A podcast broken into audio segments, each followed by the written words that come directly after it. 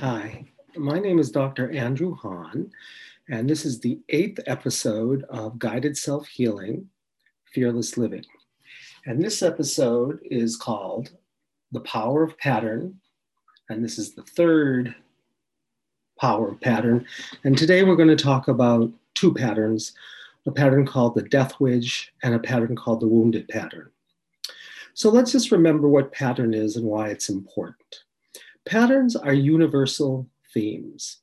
So they are themes like beliefs that you know aren't true, or fear of feeling feelings, or boundary issues, or they are universal themes that are sort of in myth, like neglect or betrayal, which we're going to talk about today, or uh, power, a power pattern, or they're in the non-material realms, which are any stories that are extant in our world, like stories about ghosts or energies that take you over or curses. And then finally, uh, there's stories of the ways we protect ourselves by choosing to limit ourselves as a way to make sure we never experience something worse. And these are universal kinds of stories.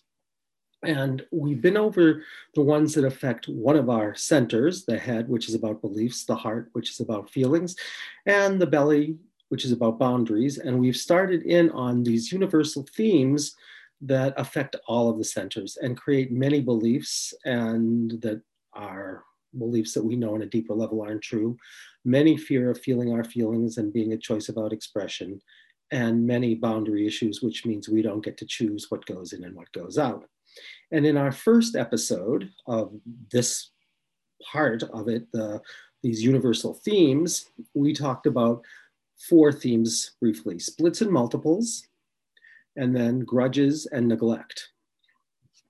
And now we're going to go on and we're going to talk about death wishes and wounded patterns. So we're going to start with death wishes, and I'm actually going to use only one story that, because sometimes you can put two patterns together. So I'm going to show you a story that will really uh, reveal about both of them.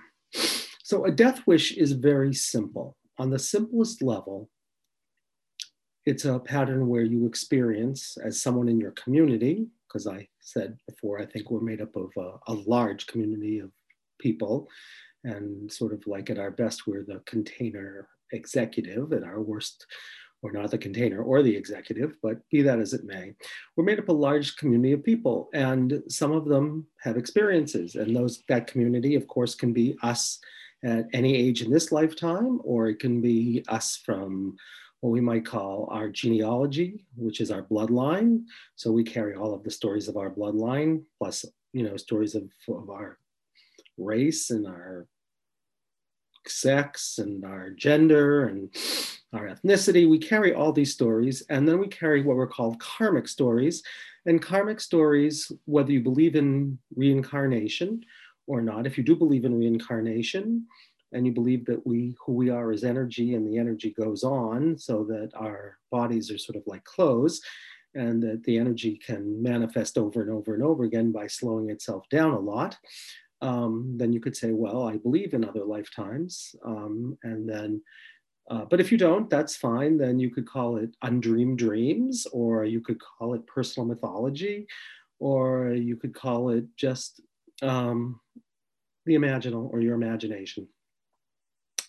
So we're going to find stories today about two things. The first, a death wish, which is uh, the core experience, because we always look for the core experience which inducts us, is a part of me wants to die. That is the typical core experience of a death wish. And a part of me wants to die can mean a few things. It can mean literally something like, um, I wish I were dead, right? Because something so horrific happens, so some kind of loss or violence or catastrophe or uh, whatever or, or a sense of shame you know so uh, it can be literally that. Um, it can be uh, uh something which is a deeper and more kind of insidious belief. Someone who loves me wants me dead. So that in order to have their love i have to want to die. And that usually is about something that in our field we call projective identification, which means typically the way that that happens in more traditional psychology is a parent will have some aspect of themselves that they can't handle. And so what they do is they project that onto their child, and their child may have qualities of it, but they project it onto their child. And then they want to kill it in their child, and their child, wanting their love, has to want to die. And that, of course, is very insidious. Um, or it can mean, which it almost always means if we're looking at another lifetime, when we say a part of me wants to die, what that really typically means is that they had some kind of horrific death or some kind of death that they couldn't handle. And it's the death scene itself which they can't handle because it's either physically or emotionally or spiritually too painful. So they leave. And if you're a psychologist, you call that dissociation. If you're a more soul level psychologist, you might call it a lost soul part. They really, in some ways, are the same thing. And it just means that you can't handle a situation. So you literally kind of leave your body as a way of protecting yourself. And of course, you know, we hear stories of this all the time when there's violence and someone says suddenly i was watching it from above and they were doing something to the body but they weren't doing something to me and that's the same idea and of course you can dissociate when you're going through uh, something that will kill you in the story and if that happens and you're out of the body something really kind of interesting happens which is um, you would have on some level known you had died, you would have at least thought you had died, but you wouldn't have experienced dying because you wouldn't have been in the body when the body died. It's sort of like you left the body and then sort of like you left your home, so to speak, and then when you came back, the home burned down, so there was no home to go back into. So you're kind of stuck. And that actually is the experience of people who have this experience. They experience that they're out of the body and then there's no body. And so, of course, they never get to experience dying. And so their experience then is I want to experience dying, or what they would say is I want to die. And people live out death scenes in stories over and over and over again. So that is the standard situation if we're talking about a, a death wish, what we call a death wish from a karmic life is that you will play out the death scene and to some degree or other the final choices you made the final thoughts you had the final feelings you were having all of those kinds of things. So that's a death wish. And death wishes come you know in all kinds of varieties i've just seen a few which i'm thinking about because i've just seen a few of them which were death in childbirth and if you die in childbirth um, of course, you wouldn't know you died in childbirth, but it may show up in a lot of different ways. It may show up in horrific periods. It may show up because then you'd be bleeding out, like you were really reliving the story, or uh, it can play out in profound fears of pregnancy. It can play out in real issues around sexuality. I mean, you know, it can play out in terror that doesn't make sense. It can play out in not wanting to be open to new possibilities because it reminds you of, of being open. It can mean not wanting to let things out of yourself because you associate that with death. The kinds of things that can come up in those stories are really remarkable. And I've seen a few of them over the past week. And, um, you know, the symptoms, when they're only about that, they go away. If it's, you know, uh, fear of, of, if it's terrible periods, that can go away. Um, I've seen people who were having real trouble with pregnancy and suddenly they would become pregnant because they took care of the woman who died in childbirth. Of course, that's not the only reason people can not get pregnant. They can have medical reasons also. Or, as I'm thinking about it now, I also saw a woman not so long ago who had what we called a process curse, which is just a little, we're taking a little side trip here, but she had been cursed in another lifetime, which was, the, and the curse was really quite horrific, which was not only did someone curse her by saying, uh, you will never get pregnant, but it was really horrendous because the curse, when I say it's process, it was not about a content, you won't get pregnant, but it was about a process, which is the harder you try to get pregnant, the more miserable you will be, and you still won't get pregnant. And that's what this person was living out until we found out that, of course, it was this particular kind of process curse and took care of the curse. But that, uh, as we say, is uh, just a content area. All right. So that's what a death wish is. And a wounded pattern came out of um, the work I was doing at the time on wounded healers. And of course, a wounded healer is someone who betrayed a trust. And um, so the core experience of a wounded pattern is I betrayed a trust. And if you were a wounded healer or a wounded holy one, then it gets worse because um, then it's more like I not only betrayed a trust, but I broke a covenant, like some kind of sacred covenant about my own spiritual development and the spiritual development of my community. Um, and that can create havoc in somebody's life um, because they will keep finding ways not to get ego gratification because they associate any kind of ego gratification, depending on what the nature of the betrayal was. If the betrayal was around using people for material gain, then they will not be able to have abundance and they can do affirmations forever. But of course, the core experience of the trauma of betraying the trust and using people for material gains, or if it's for sexual gains, it will play out in all kinds of issues around sexuality. Or if it's for power, it will play out in all kinds of issues around power if the core issue is betrayal. So if you're using, you know, your spiritual powers to have power over people, then you'll have tremendous issues around that. The worst of those patterns is not just a wounded holy one, but something we call a holy one gone bad.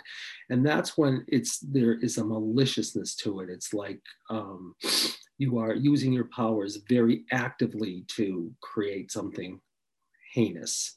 Um, and if you hear stories, not just of people who use their spiritual gifts for power, but uh, for murdering people or enslaving people or whatever, those beings that on one level carry a very high vibration, but on another level have not done what we call our lower chakra work, they will fall very, very far, and um, they will have to make that up karmically because, as they say, what goes around comes around. And that, of course, makes for a lot of difficulty. So, let me tell you one story um, that puts together both. Uh, a part of me wants to die in another lifetime. It was a karmic life. And this theme about betrayal. And in this case, it was not a, a, holy being that betrayed, but as you'll see, it was a leader of men who betrayed. And um, you'll see what happens. So uh, we had a woman who came to one of our demonstrations. I'm going to put these two things together. It didn't exactly play out this way, but I wanted to use it, talk about it this way for demonstration purposes for us. So I'm changing the facts a little bit to make it work for what we're trying to explain here, uh, but not much. I mean, not in any way that's of profound relevance for us. But I just wanted to say that um, because I'm trying to teach you something uh, in a in a contained period of time.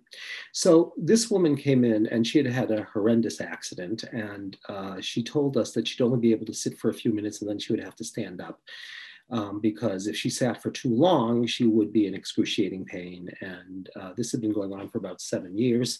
And I will tell you about the nature of the accident later. But we found out through our diagnostic system that even though she had had this tremendous accident, uh, the reason for this excruciating chronic back pain was not physical, it was energetic, which means that even this accident, which looked like her being a victim of fate, so to speak, wasn't just an accident on a personal level. Of course, it was a horrendous accident, and you have great sympathy for this woman because she really did have a bad accident.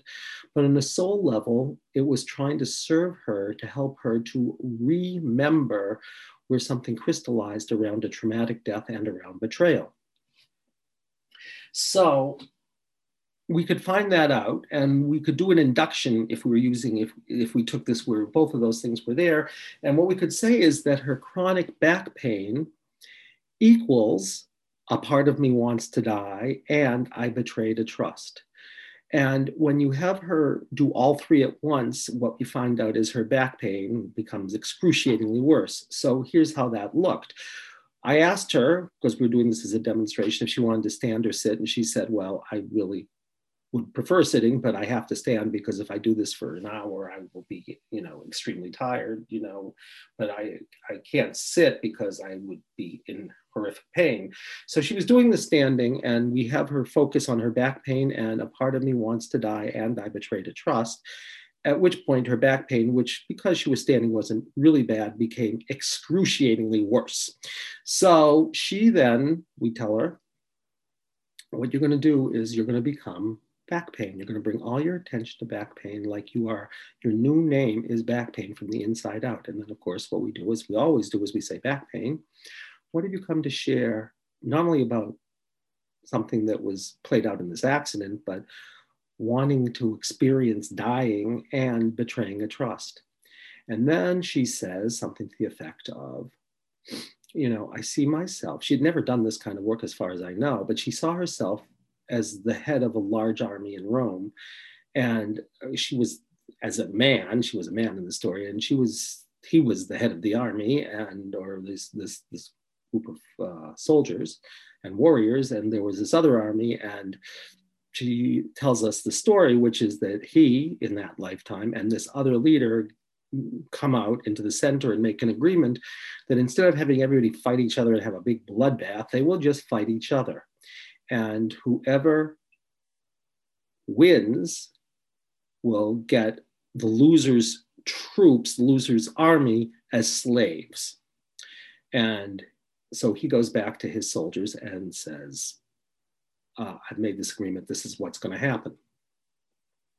So they go and fight, and they're out in the desert, and um, this leader is kind of nonchalant about the whole thing um, because he just thinks he's got it and doesn't have to, you know, is paying attention, but really wasn't quite paying enough attention, wasn't fully engaged, wasn't fully present.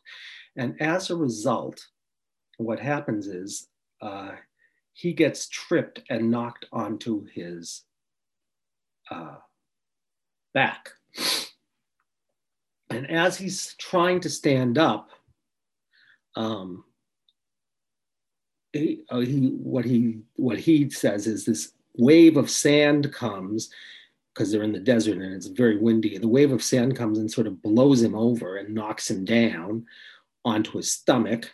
And he sees this other general behind him and he sees him raising up his sword and his last thought he doesn't know he had died his last thought before he says like i can only imagine i must have died is um, i betrayed thousands of men by my negligence and by my arrogance and by my, you know, not taking, not really being responsible, where I should have been really responsible.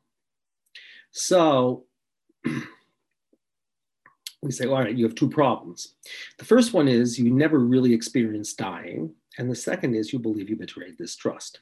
So what you're going to do is you are going to go and uh, we're going to go to the moment where you die, and we're going to, this time, uh, you're going to call all the parts back because you can do that because now that you know what's happened, you know more than that that part knows.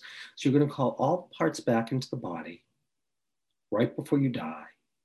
And then we already have your final experiences. Then you're going to let yourself fully die. And then you're going to choose to go out of the body and you're going to go out right through the crown of the head. And so he, as this leader, does that. And then what I say is, okay, you're going to go to the time in between lives. You're going to find these men uh, because at some point or other they will all die, and you can find their souls. Um, and what you're going to do first is you're going to just say, I am so sorry.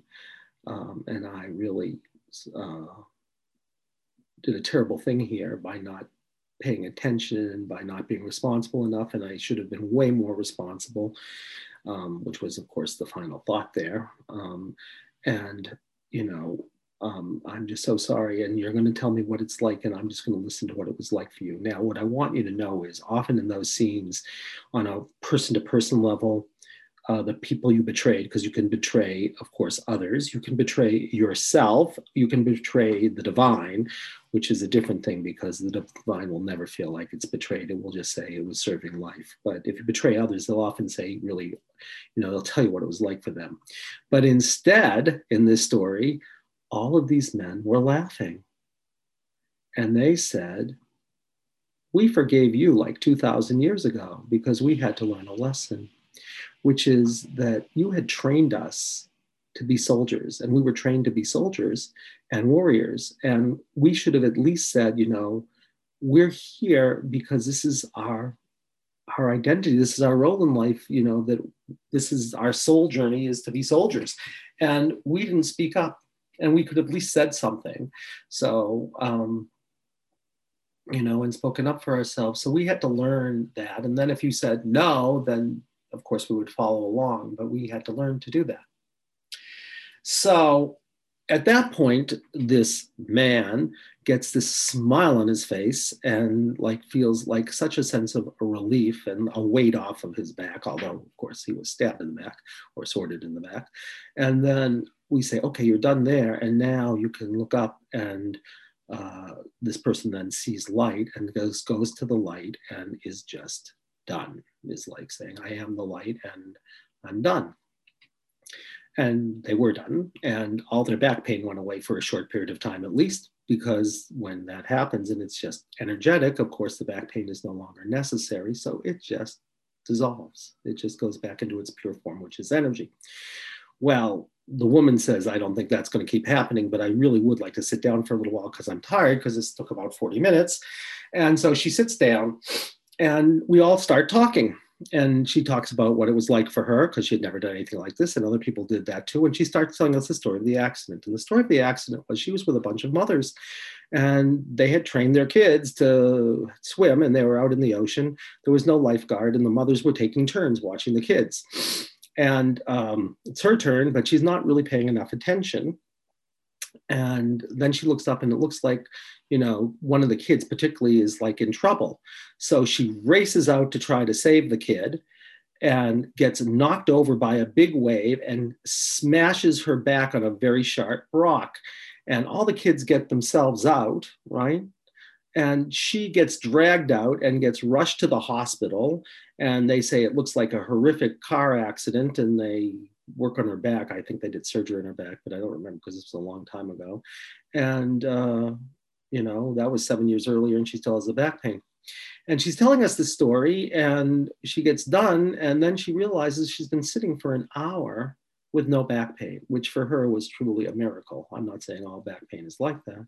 And she says it's a miracle. And, you know, you can see that this thing that looks like fate and an accident on one level, of course, is, but on another level, it is our unconscious soul bringing to us what we needed exactly in order to heal and grow. Except, you know, it's the only way life can give us a clue is to show show us a dream, or like all of life is a dream. It's all a trance, and we think, you know, free will or just it's an accident. But no, on one other level, it's not that at all. It's ourselves attracting to ourselves the best thing we can attract in order to heal what we've not been able to handle on some level, what hasn't been able to be handled, and then, of course, to evolve. So you can see how the template works, you know, instead of a group of warriors, we have a group of swimmers. They've both been trained, they're both doing their thing, and they're both out there. And he, in both cases, is not exact replicas because it's 2000 years it's never exactly the same in my experience or almost never exactly the same. But you know he's not paying enough attention. He sees what's happening to the soldiers in this case which are the, of course the troops you know in the original story and the swimmers in this story races out to try to save them um, and is not particularly paying attention to what's going on, gets knocked over by a wave, which is exactly how the woman, as this man described the sand in the story, and gets knocked over, and this case hits her back on something that felt like a sword as opposed to being killed by a sword and um, feels like she's betrayed a trust. In the first case as this man by uh, not protecting the soldiers and in the second case as this woman by not really saving and protecting the kids. So you can see how it's an exact enough replica energetically of exactly what happened 2000 years earlier in her story however you want to understand that. And uh, then she says, you know, it's really interesting because I've been over responsible my whole life, but I also like, you know, sometimes don't pay enough attention. And like, you know, I feel like, um, of course, she had the chronic back pain, and she begins to say, like, the, thing, the themes in the story really the themes of the story for 2,000 years ago, I'm now realizing I've been playing out forever. But of course, we're playing them out forever because we're trying to heal them. And so, of course, when she comes in for one more session, three weeks later, she says, like, my back pain hasn't come back. And not only that, but I feel like I'm more present and I'm less feeling like this profound sense of guilt and over responsibility. And I can let people, you know, do their thing, but really be there for them. So it's amazing how this stuff works. Anyway, having said that, this is a brief, brief, brief journey around, uh, you know, what we call death wishes and wounded patterns.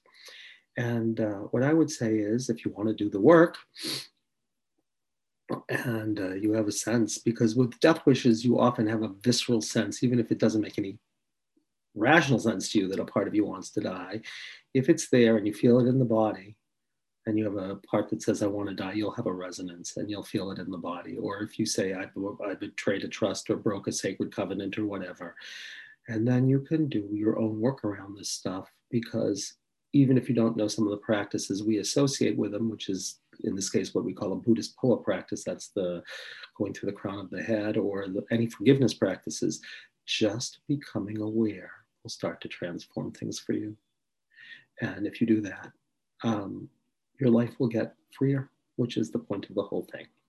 So until we meet again next time, at which point we will go through more patterns, I wish you well. And again, if you want to reach us, uh, lifecenteredtherapy.com. And if you want to write me, which I always so appreciate, you know, people writing me uh, about anything that touched you or anything you experienced or any uh, ahas or any like thinking something's wrong or any questions, all you have to do to get me as Andy Hahn is write me at a H-A-H-N, so it's ahahn at lifecenteredtherapy.com.